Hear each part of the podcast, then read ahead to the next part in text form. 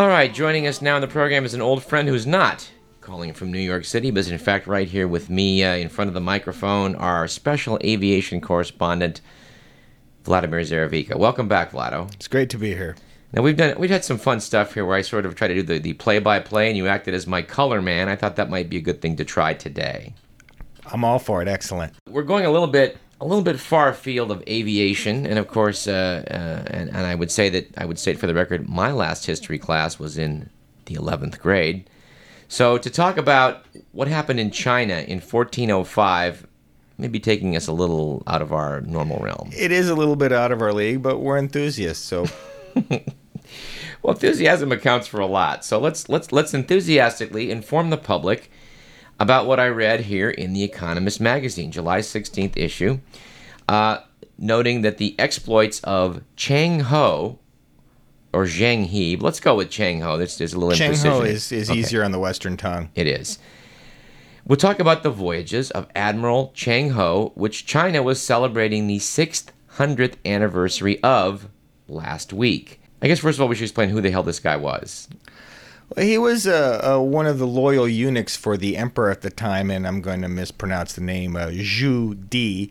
He was uh, uh, a Muslim and a uh, eunuch and an admiral of the emperor at the time's fleet. And the emperor probably made some of the largest public works projects in in history, unless of course you count Boston's Big Dig. Um, and uh, part of that was uh, building huge, huge fleets of uh, uh, hundreds and hundreds of ships to explore the rest of the world. Now the truth is we don't uh, the exploration has to be probably in quotation marks because the Chinese approach to this whole fleet was quite a bit different than what was to follow with Portuguese exploration which rounded the Cape of Good Hope going from Europe to the Far East. Chang Ho went the opposite way, but it's a whole different story. But let's let, let's let's let's hold off for that for a minute on that. Sure. And just tell what we know about him, which apparently is almost nothing, from what I can gather here from the from this magazine article and other things. That we know that he was a Muslim eunuch. He was from Central Asia, and the eunuchs at that time, of course, I guess anyone that saw the movie The Last Emperor knows that the the eunuchs were kind of the powers behind the throne. They were dictating a lot of what was happening in the Forbidden City, where where things were happening. Indeed, and uh, I wonder if it's in a, if it was a small price to pay for such power. well, I that I don't know, but uh, they certainly did exercise a lot of power in China for a long time. Um, according to what I've read here, Chang Ho persuaded the Ming Emperor Zhu Di to finance this of what was to be the most extraordinary expedition the world has ever seen. May, maybe in the I don't even know what. Probably not. Probably nothing compares to this voyage. Period. End of discussion. Because from what I've read, he at one point had twenty-seven thousand men and three hundred ships on his very first expedition. Which is, I mean, uh, the story is they had he had ships that were five hundred feet long. It wasn't an exploration; it was a mobile colony. And and according to the sources here, on the first um, first trip, they sailed down into e- Indonesian waters to force the potentates to accept Chinese overlordship, which in the Isaac Asimov reference I have noted that which they did at least until the ships left. exactly. And in the second voyage, in 1409, Chang Ho visited India and Ceylon. When the Ceylonese attacked the ships, he defeated them and actually brought the ruler of Ceylon back to China as a prisoner. And in total, made uh, made seven voyages, reaching as far as the Red Sea. He visited Mecca. He visited Egypt. I mean, this is truly a remarkable story that nobody in the West has ever heard of. Some of the ships, there are accounts that uh, I, I use the term mobile colony uh, uh, uh, half jokingly, but there were entire ships that were uh, garden ships. There were ships, from what I had read, that were just carried fresh water. Some carried horses. Um, some carried fish tanks so they could actually fish and store the fish in salt water for freshness. With and you've had to feed twenty-seven thousand men. It was well It's- planned it's, out. It's it's simply it's mind-boggling. It, it is indeed. I think only China in this era, being the unified large state that it was, could have possibly pulled off something like this. and wonder what more they could have done. Well, this is where this is what's truly fascinating. Let's backtrack. Let's go back to Genghis Khan. He unifies the East and moves west and basically brings territory, the world's largest land empire, under his control. So, allegedly at this time, traders, Marco Polo, if he went, which I don't think he did, but Persian traders, Italian people were able to traverse this vast expanse of the old Silk Road and trade from east to west. This breaks down. All of a sudden, goods become really expensive again. The middlemen are profiting handsomely from this. And a few bright sparks sitting over in Portugal are thinking, you know, if we could find a way to get around all these middlemen and sail there directly, we could make a killing. So we know this story about uh, Henry the Navigator and, and getting good cartography and sailing down the African coast, till eventually Bartholomew Diaz sails around and eventually gets Vasco da Gama gets to India, and trade is opened up between East and West. But Chang Ho has these guys beat by like you know decades. Decades, indeed. But trade didn't happen. The trade didn't happen, and, and, and it's, uh, a correlation to modern day times is uh, the invention. Is it really an invention until there's a? Uh, is it worth anything until there's actually some commercial usage for it? There was no money to be made in, or at least the Chinese didn't make money. The Portuguese found an economic benefit for it and sailed into the history books, literally. To, to, quote here from Daniel Boorstin's The Discoverers, which he has quite a, quite a, a description here of, of Chang Ho, it was a whole different story. I mean, the Portuguese had this idea of trade and, and sort of some conquest, gaining some land, finding trade routes in which they would just make a ton of dough off of. The Chinese were using this more as a showcase of why China is the world's greatest nation. Don't you envy us? And I think, that, that's really it's something that's hard for the Western mind to sort sort of grasp. Is it was like a big PR campaign. Right, let me excerpt a bit from Mr. from Mr. Boorstin here. Um, vessels ranged in size from the treasure ship carrying nine masts, 444 feet long, with a beam of 180 feet, down to the ranks of horse ship, supply ship, billet ship, to the smallest, the combat ship, which carried five masts and measured 180 feet by 68 feet. Ibn Battuta, a century earlier, who was a passenger on a Chinese ship about this time, was astonished that these vessels were so much larger than anything they'd ever seen in the West. Westerners also noted the remarkable construction that prevented water from one part of the hull from flooding the whole ship. Bulkheads, a series of partitions, were novel to Europe, though an old story in China. Yes. Do you remember, Doug, how long the uh, Nina, Pinta, and Santa Maria were Columbus's ships? I don't, but I was 70, hoping 80 years later? About, uh, I th- well, they were less than 100 feet, if I remember oh, correctly. I'm sure. I'm sure they were. And here we're describing the small ship being being 68 feet wide. Yeah. It's just like, holy moly. And Doug, not only did the uh, Chinese apparently have uh, uh, advanced shipwright skills, uh, they also had advanced navigation with uh, the compass and also uh, celestial navigation too. Yeah, they, they pretty much invented the compass, what, about AD 1000? Which is hard to imagine that in ancient times, the Romans, the Greeks, they had no compass. No. Yeah, let me, let me quote here some more. Chang Ho took his navy, and we must not call an armada, for it was not designed for battle, to nearly every inhabited land bordering the China Sea and the Indian Ocean. To their own maps, the Chinese had added the Nile, Sudan, Zanzibar, and even some South Mediterranean places. They say that perhaps the knowledge came directly from Arab traders, but um, finds of, of Tang and Sung coins and porcelain along the African coast suggest that Chinese themselves were there. That's some uh, pretty strong evidence. Does it mention if the uh, the finds were in uh, shipwrecks or if they were found um, amongst the local peoples, maybe traded? Well, vexingly, in researching for this this segment, I've been unable to find a lot of data about this. Even though these voyages, they hear the Chinese are celebrating them, and I'll bet of our listeners, I'll wager not one person's tent in ten has ever even heard of this guy. I would uh, I would agree with you, but there's a reason why uh, he wasn't so well known in the West, and it's not necessarily because of the West. Meaning?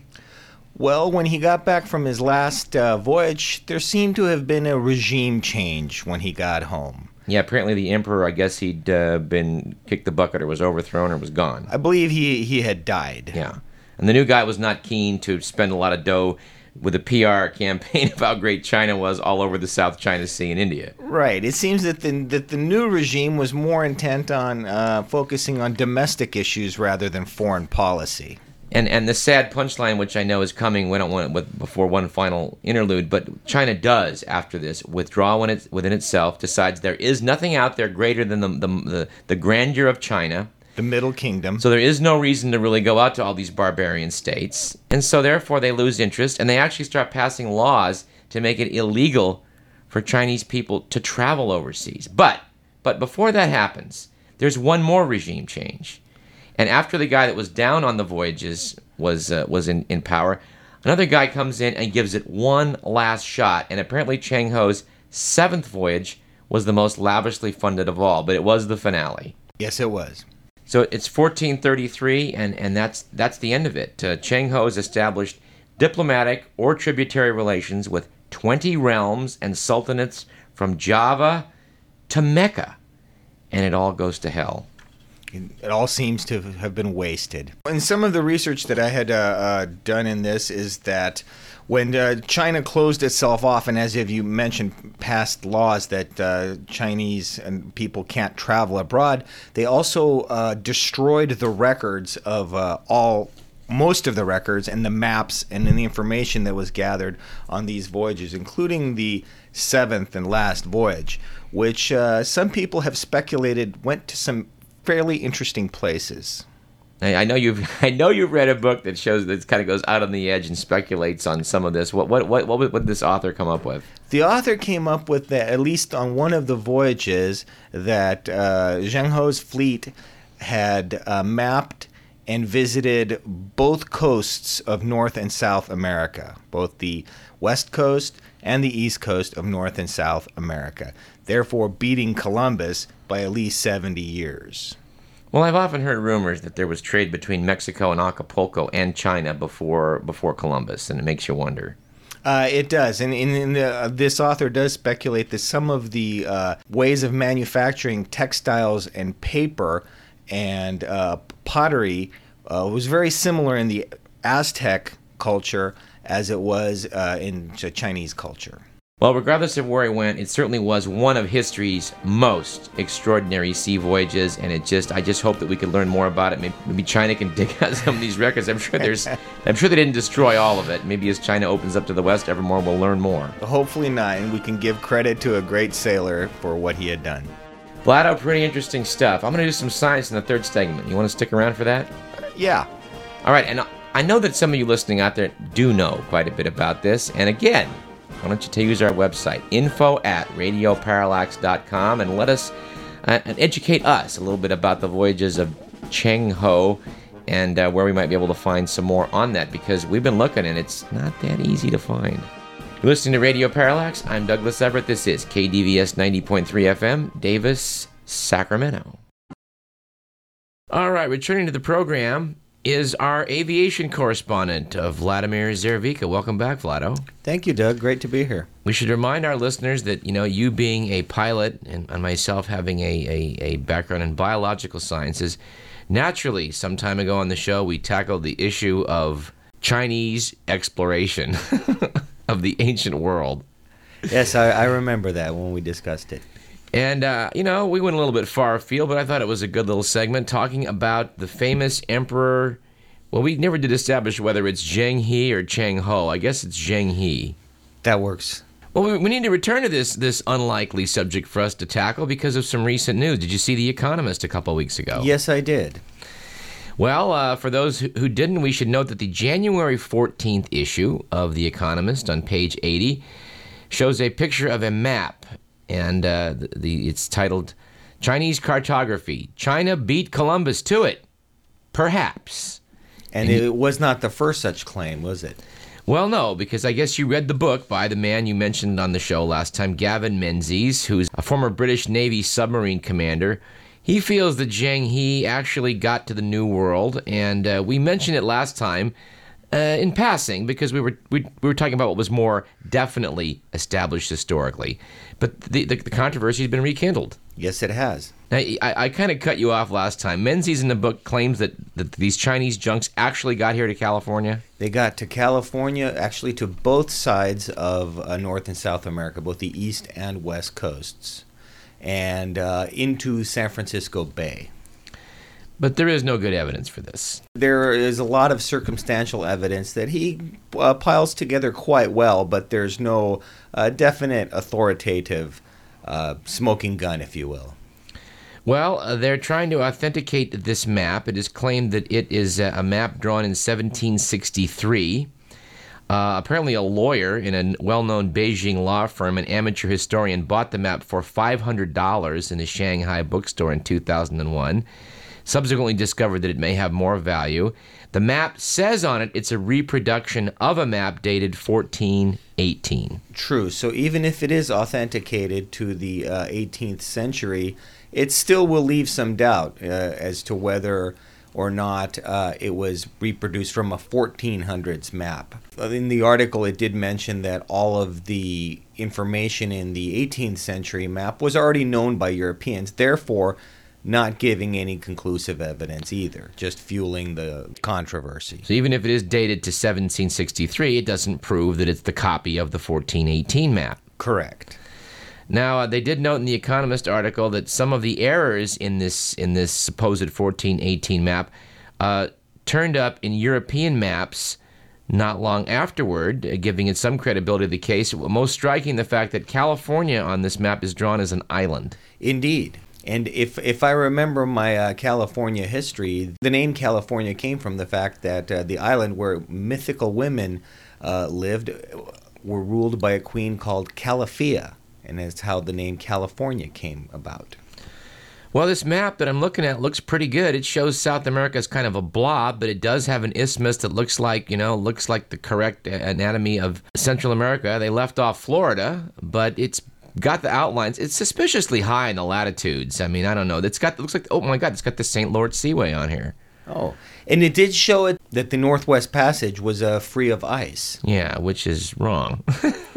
I believe that in uh, in the book Menzies uh, uh, uh had uh, dealt with that in the 15th century, the glaciers being in different positions in the polar ice cap hmm. being different than it is now. Well, we'll have to follow this story. Apparently, the man that bought it is not going to put it up for sale, although they're claiming if they can authenticate it, it'd be worth millions and millions. Uh, this is true, but he does claim that that he uh, that is not his purpose. Well, you know, we're going to have to get a, a, genuine historian that knows something about this on the show. In the meantime, you and I continue to muddle through, but it is an interesting topic to be sure let's not let facts keep us from speculating. We should give the name of the book again. It's uh, 1421, The Year China Discovered the World by Gavin Menzies.